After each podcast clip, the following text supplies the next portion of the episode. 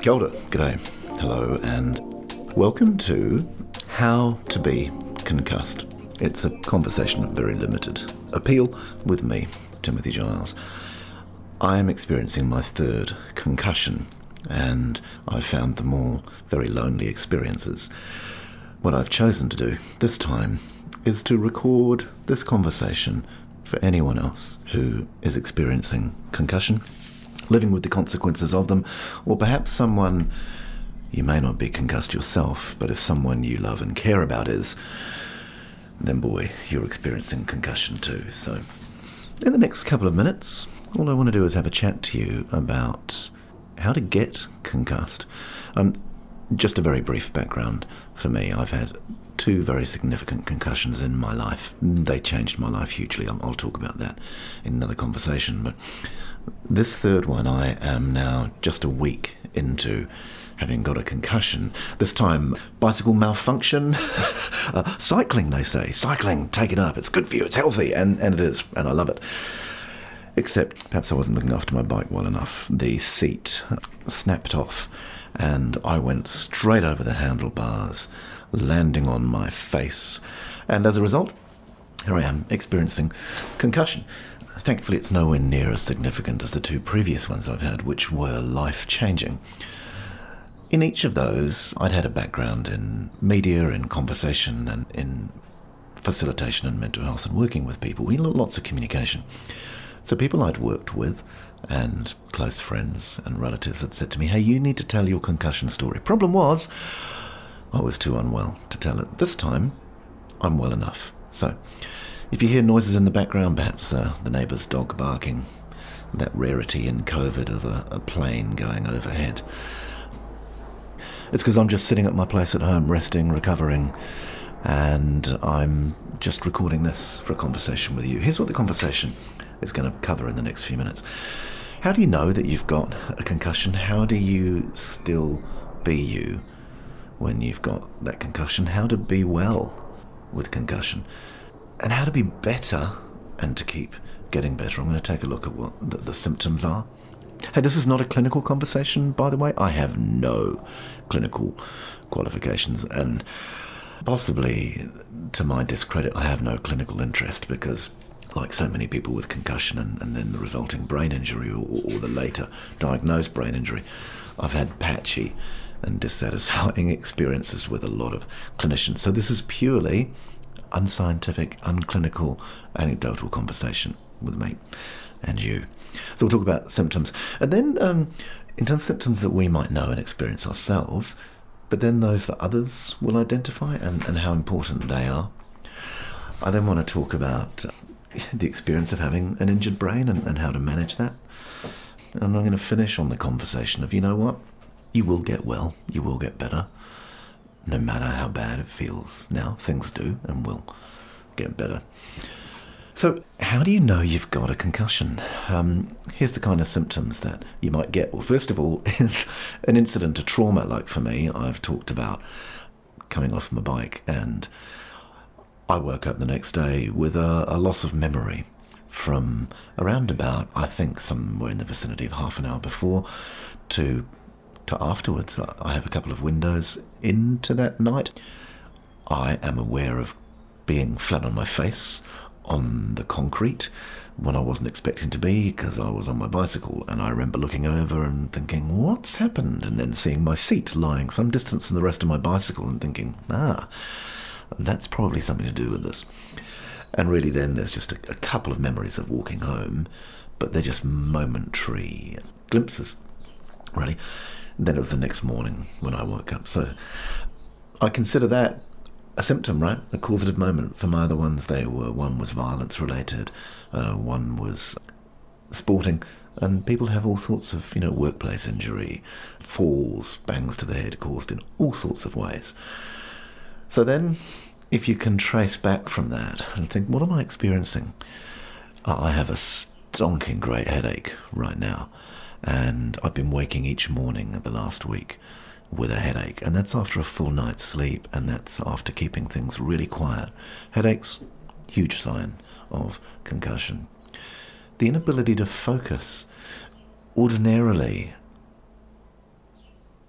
I see there, there's an example, right? I start the sentence, lost myself midway through.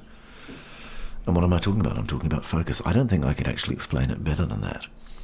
Those momentary losses of attention and context. Where was I? What was I doing? Inability to complete a task. I'm actually sitting in remarkable chaos.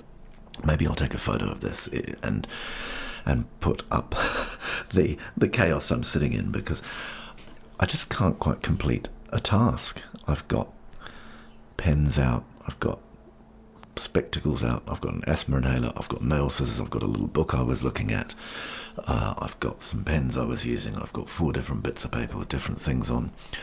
I've got look around the room and there's bags and a jacket and okay, I'm, I'm not necessarily the tidiest man in the world usually, but I'm better than this, you know. I don't live in this sort of chaos, but what happens is I just lose my focus. My I have an inability to complete the task that I've set myself to. So headaches, focus, variable focus, loss of focus.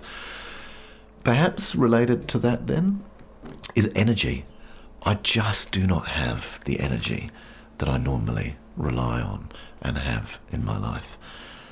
Another way of looking at energy is, is motivation. I, I just don't have the motivation to do what needs to be done, to do what I want to do, to achieve what I want to get achieved. I just don't have it. I'm tired. I'm lackluster. I feel like I'm disinterested, but I'm not disinterested. I actually have concussion, and it gets in the way. My thinking is also not clear. I feel like there's a fog, like a fog or a mist, that is between my thought and my next thought, between my thought and the ability to act on that thought, between my intention and my ability to actually do a task. And then confusion. Confusion's a big one for me. I just it it, it it's a lot like the lack of focus and what you, you just heard with me of losing my way mid sentence, losing my way mid thought. But confusion is a step beyond that. Confusion I'm sure you've experienced confusion. But when we look at when we've experienced it, it's normally got a really identifiable cause. When, when do we get confused? And if, if I think about when I get confused, I'm normally stressed. I've got a whole lot of stuff going on. I've got a bunch of things demanding my time, my attention, wanting them, a, a whole load of things calling for my focus. And that's confusing. I can be under stress and pressure, have a deadline coming up, having some emotional stress of someone I care about being really unwell, maybe having to move house, maybe if, if we've suffered a bereavement, if someone has died, right? I can get confused. We can get com- now those sorts of confusion all make sense, right? And concussion though brings confusion just because there's no reason to be confused. I'm sitting here and it's a beautiful, clear morning, and as you you can hear, it's reasonably quiet and calm and confusion will just arrive out of nowhere. I'm not quite sure what I'm doing. I'm not sure what's going on. I don't know quite what to do. The confusion passes, which is great. If you feel that confusion come up, hey, it's not you, it's not permanent, it's just concussion, and it will pass. So, one of the great ways to get through concussion, one of the great ways to get through confusion, one of the great ways to get through that loss of focus is to actually realize this is momentary. This is only now. It will pass. The bad news is it's going to come back again. But if you're experiencing confusion, this is how you know you've got concussion. Now, related into that is memory, momentary forgetfulness. One of the worst things that people have said to me when I've been living with the consequences of brain injury is like, oh, I'm getting forgetful too. It's like, yeah, I've got a couple of mates who live in wheelchairs, right? Would you say to them, "Oh yeah, I feel like sitting down a lot too"? Uh, no, just don't. It's a different level of thing. But anyway, for, for you and I who are experiencing concussion, memory, forgetfulness, blanks, and it's not consistent, right? It comes and goes at different times. It can be episodic. We can remember some things with absolute clarity, and then some things it's like, nah, I just don't get that. The memory is not there. Good news, many of them can come back, right? Bad news, many of them won't.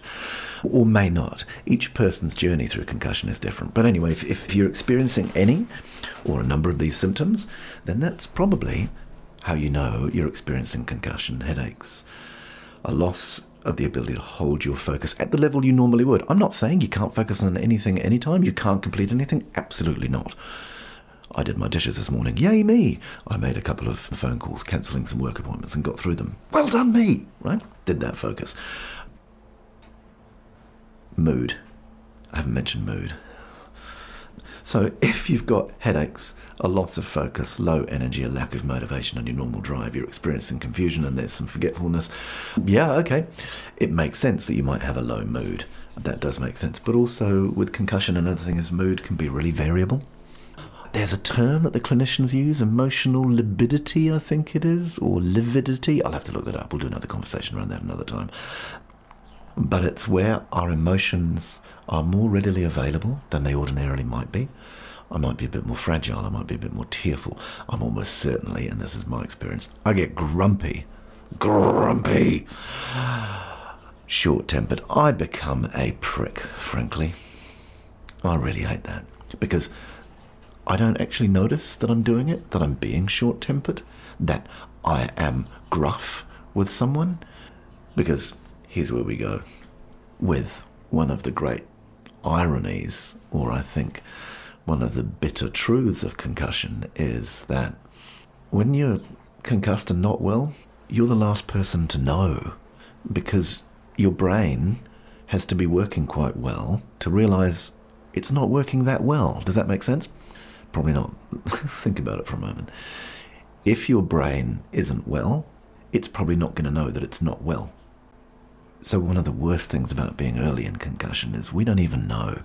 So, I guess if you're living with someone or working alongside or you, you, someone you care about is not being themselves and there's a possibility that was related to a bang on the head, a fall, a whiplash, a car crash, right? Then they may well be concussed and they may well not know it and they might be behaving out of character and they don't notice it or not necessarily completely out of character, you know, not being quite themselves. But me, I end up being the worst part of myself, the tired, grumpy, angry jerk of me. And I don't even realize I'm being it.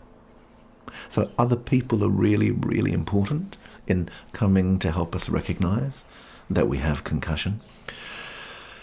For me, with my first big brain injury, um, which it took me several, several years to even be able to function again ordinarily and, and work and sustain my life.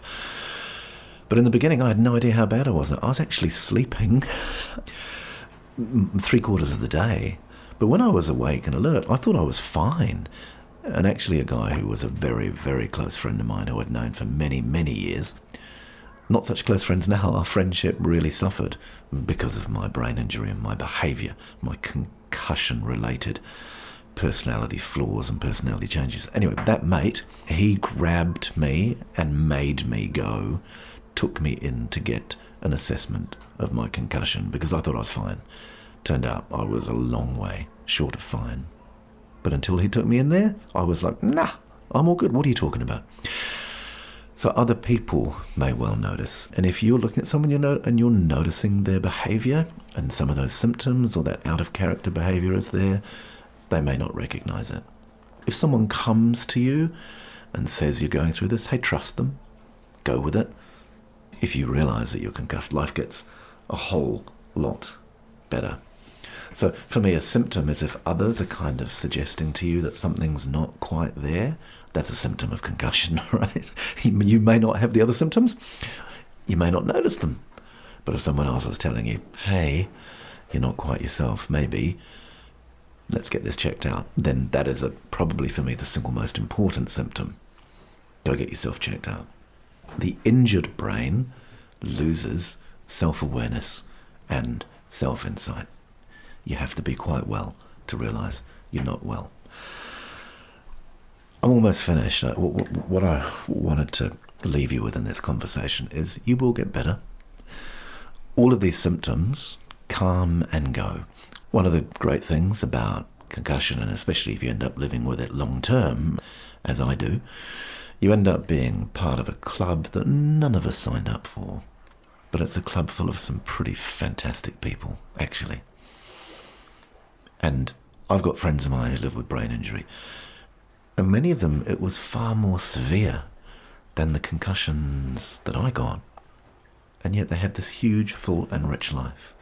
Others of us, comparatively, less significant impacts to the brain and concussive injury and long, long term consequences.